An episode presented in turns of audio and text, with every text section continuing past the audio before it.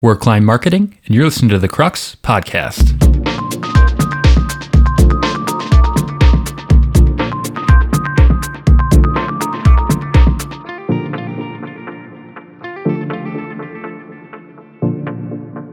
Welcome back to The Crux, the monthly podcast where you navigate through digital marketing strategies, trends, and success stories. I'm David Oltean, and I'm joined today by my fellow SEO nerd and my colleague, Taylor Caldron. Hey, David. Thanks for having me back on.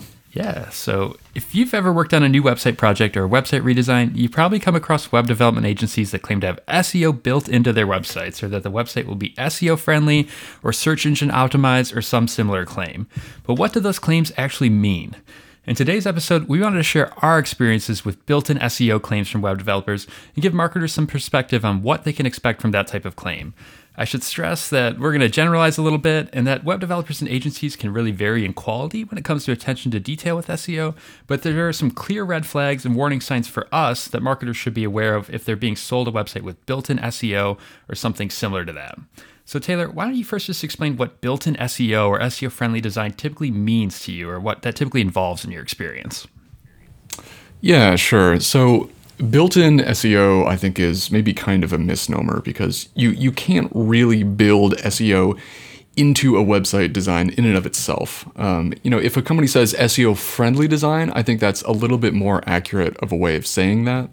In my mind, what it means for website design to be SEO-friendly would be things like, okay, it's mobile responsive, it loads fast and is kind of compliant with Google standards for core web vitals.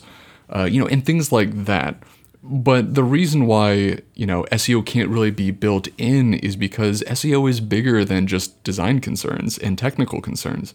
SEO, always includes a research component, copywriting components, etc. So it doesn't really make sense for SEO to be quote unquote built in. What about you, David? What do you think? Right. Yeah, no, I'm with you. I think, you mentioned some of the elements. Usually it is things like mobile responsiveness, it might be a secure browsing experience, right? So they might have an SSL certificate and use HTTPS. To your point, page load speed is usually what they're focusing on, I think, a lot of the times when they're making those claims. But yeah, I think it can vary in quality, right? So some agencies might offer some more features related to SEO, but in reality, to your point, SEO is kind of a whole separate field than just web design, right? It's so much more dictated by content architecture and content strategy and keyword research and inclusiveness and copywriting, right? And keyword rich copy. So just to say, that SEO will be built into the website, I think is so misleading. And I think that's really where I have the biggest gripe, right? Is that when you're making these claims, I think you're setting the expectation for clients that, as soon as this new website is published, leads are going to come pouring in or traffic is going to come pouring in. But the reality is that if you don't have separate line items for some of these SEO needs in your scope of work, you're not really getting any SEO built in, right? You're kind of just getting that technical framework to build an SEO strategy upon.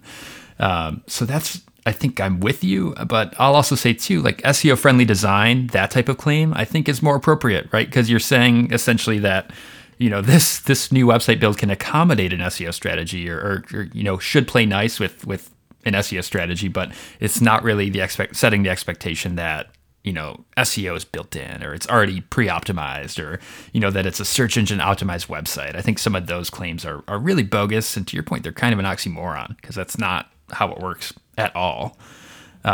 Right. I mean, in my mind, I have kind of this car safety analogy that I like to think of. So imagine you're in the market for a minivan and you want to buy, the safest one possible. And, a car company could design a safer minivan. Maybe it has, front and side airbags and, whatever other sort of safety devices can be included in a car. But if you drive that minivan drunk through a snowstorm down an airport runway, it's not going to keep you safe. There is a limit to how safe any vehicle can be. And there's a limit to how kind of pre-optimized a website can be. Ultimately, it's going to be how you use that website that determines, whether or not you're going to get organic visibility and organic leads or sales.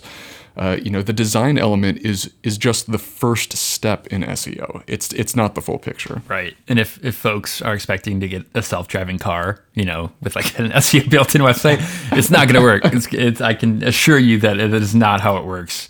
Unless you have already have like a strong SEO foundation and, you know, you already have quite a bit of existing organic traffic and lead activity, then, you know, you're not paying for SEO with this type of project, right? You're paying for a new website, and you're really being hooked on a lie, this notion that, you know, your organic traffic is going to improve.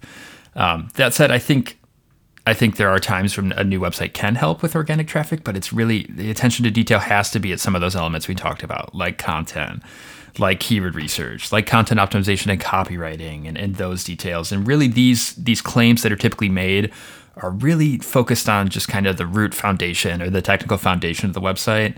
So it's scary, right? I think if you're in the market for a new website or you're submitting an RFP, you have to be wary of those types of claims, because it's not really going to, you know, you're going to want to give specific detail to SEO. And I think especially for a website redesign project, right? That's when it's really, you know, marketers are really susceptible to actually losing traffic or losing lead activity if they're falling for something like SEO is built in.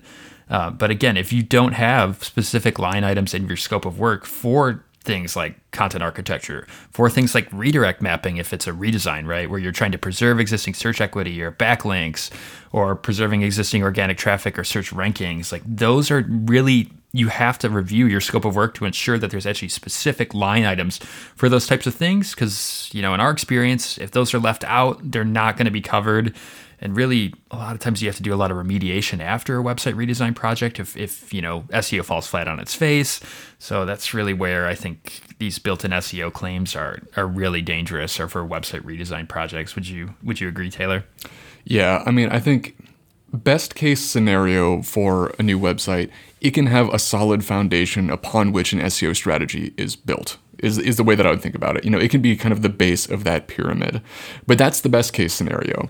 You know, in a situation where we have a client that's considering a new website, or there's, you know, a brand new company and they're building their first website, and let's say they've decided to partner with a web design firm that maybe we haven't worked with before, and we don't know if they know all of kind of the necessary things that we're going to be needing to tweak in order to have that website perform as best as it possibly could. We'll provide them with a list of things that they need to keep in mind. So things like, we need to be able to actually edit the title tags and meta descriptions of each page independently, so that, you know, even if the headline of the page says one thing, you know, the title tag needs to be able to say something else. There needs to be the ability to have, you know, a robots.txt file and an XML sitemap. And I know these are all kind of like technical nitty-gritty details, but the point I'm trying to make is we'll provide kind of a checklist of the very basics that the website needs to be able to do, so that we can then go and execute the full strategy. But the website itself isn't ever a full strategy kind of in and of itself. It can really only be the foundation. Right. I'm totally with you. And I think, you know, in reality, when we think about like SEO-friendly website design, which is the more appropriate claim, right, where you're basically setting a strong foundation for an SEO strategy, you know, I think that things that we consider more so than even some of the technical elements are ideas like scalability and flexibility, right? So we want to ensure that our clients are able to comfortably edit content, duplicate page templates, or, you know, add new pages to their sitemap. I think those things are even more of a focus for us than you know, some of the other details. I think, you know, to your point, like tactical best practices are really important, but, you know, beyond just that, if we're talking about SEO-friendly website design, you know, there has to be a ton of thought that goes into the content architecture and kind of the site mapping. You know, we want to ensure that our clients have a, you know, for any relevant keyword target, that they have a relevant page topic to that keyword target, and they have the ability to target it or pursue that query, right? So I think things like that, when we think about SEO-friendly website design, it's more about flexibility and scalability a lot of the time than it is just kind of, you know, the base build that you get upon launch, right? Yeah, that's a really good point, especially about scalability. I mean, if when your website launches, if you're locked into that same product set forever, unless you know, have to do an expensive sort of like change order down the road, that's a really bad situation to be in. So I think asking about scalability is a really great idea for anyone considering, you know, having a new website built for them. Right, and I think that goes along with page templates, but it also applies to things like internal linking mechanisms, right? So you want to make sure you have a lot of flexibility with how you can link internally from within pages within the website. You kind of define like your content silos or kind of your content hierarchies. Similarly, like you generally want like a flexible menu structure, right? So You want the ability to be able to add or modify your menu, add items to your menu or modify items within your menu. Those things I think often get so left out with these claims, right? Where it is such a focus on just technical factors or just kind of bare minimum technical needs for SEO or I guess technical best practices for SEO. But it's like those types of content needs that often get just thrown in the back burner. And that's really where, like, you know, if somebody falls for this type of claim and doesn't get those types of items delivered, then that's really where it's problematic down the line, because they're not able to expand their website content, kind of expand their keyword targeting strategy in general. So I think for us, you know, the focus needs to be a little bit more on content with these types of claims. But again, you know, I think some agencies do a better job of that than others and kind of do consider scalability and flexibility, whereas others are just, here's your bare bones technical minimum requirements, right? Like, here, your website uses HTTPS, you're good to go. So it really can vary, but. Yeah, I mean, I'd encourage anyone, if, you know, you're speaking with a web design firm and they say SEO is built in, get the details on what exactly they mean by that. And then pass it by someone who is an SEO expert, you know, whether that's someone internal to your organization or outside of it. Get someone to review what exactly that means and give their thoughts on it. I think most of the time it'll probably be maybe a little bit disappointing, unfortunately. But yeah. So yeah, I think if we had to sum it up, I would say just review your scope of work very closely. I know most folks already do. But especially if you have an expectation that SEO is going to be built into a degree, right? Or that it's going to be SEO friendly to a degree, I would really review for those claims within the scope of work to ensure what that's going to entail. And again, if it's only going to, you know, cover things like technical best practices or kind of the basic, you know, mobile responsiveness, page load speed, HTTPS protocol, I think that's a warning sign to us that you're not really getting anything like a cohesive SEO strategy. You're really not even getting the bare minimum as far as optimizing your content or optimizing your website. So you really should be looking things for more like, you know, content architecture and is there any attention to detail with that?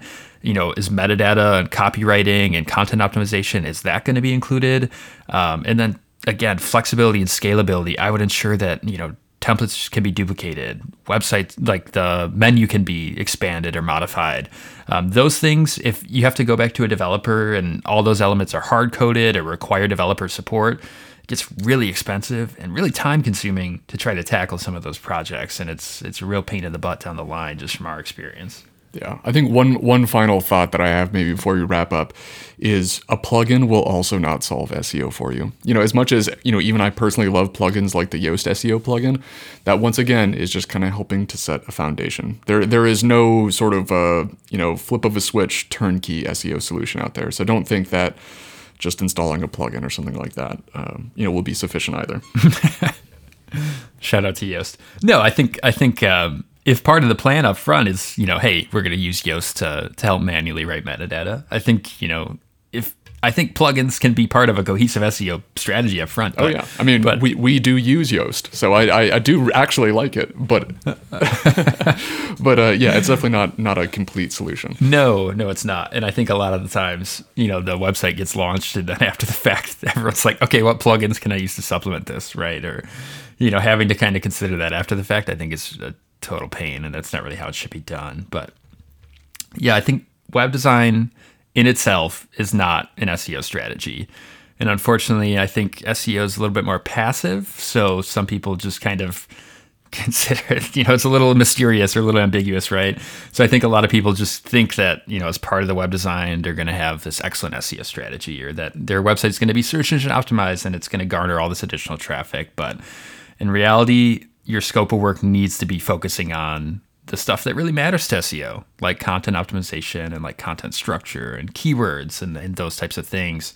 Because without that, you're going to end up with a sleek new website that nobody's looking at, right? You're going to end up with a high-tech flyer, as Jeremy likes to say on our team. So yeah, I think you know, that's our spiel. Review your scope of work and ensure that, you know, if it is SEO friendly, that you're getting some degree of SEO support with the project. So yeah, I think that's going to be it for this episode. If you have any experiences with web developers claiming to build SEO into their website projects, or, you know, some similar claim, if you have any questions about, you know, that type of thing, you know, feel free to email us at thecrux@climbmarketing.com. We'd also really appreciate if you could subscribe to The Crux Podcast on your favorite platform or leave us a review. You can also follow Climb on Facebook, Twitter, or LinkedIn, and we always post our latest episodes and blogs and other good stuff as well. So thanks for listening to The Crux. We'll be back next month.